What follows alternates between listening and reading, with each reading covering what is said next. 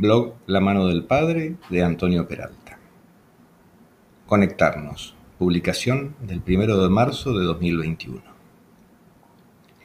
Continuando con mi reflexión anterior, esta publicación está orientada a reflexionar sobre nuestra vida conectados, profundizando algunas reflexiones sobre los vínculos que ya compartí en el último tiempo, sobre el mundo virtual y también sobre los vínculos y el aislamiento social.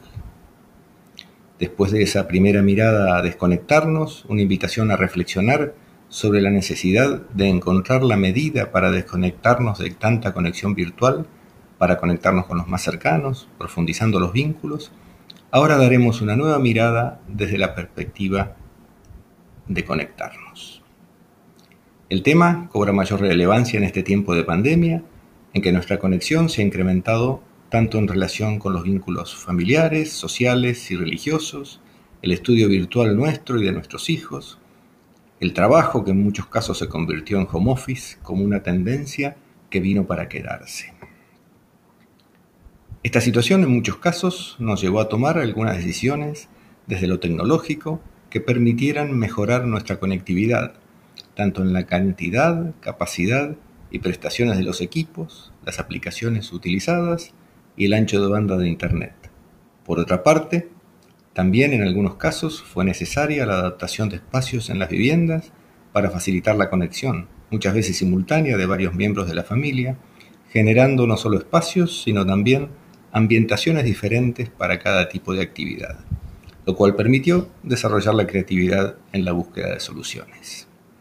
A casi un año de que comenzó la pandemia y con ella todas las medidas de aislamiento, tal vez puede ser interesante que nos podamos tomar un momento de reflexión sobre este tiempo y esta situación que estamos viviendo. Para reflexionar. Para comenzar a reflexionar, me surgen algunas preguntas que pueden ser disparadores, no solo de una reflexión personal, sino de una reflexión compartida con quienes nos rodean y también con los lectores del blog, que pueda generar un espacio enriquecedor. ¿A qué nos conectamos? ¿Cuánto tiempo estamos conectados? ¿Por qué? Tal vez aquí surja una larga lista y también explicaciones muy válidas para cada ítem de la lista. Por eso tal vez podamos seguir profundizando. ¿Son necesarias esas conexiones? ¿La duración es adecuada? ¿Qué alternativas tenemos?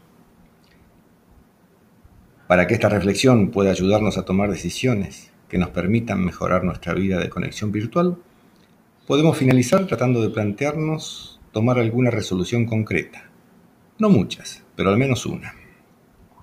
¿Qué podemos hacer para mejorar y que nuestra vida conectados sea una experiencia más satisfactoria?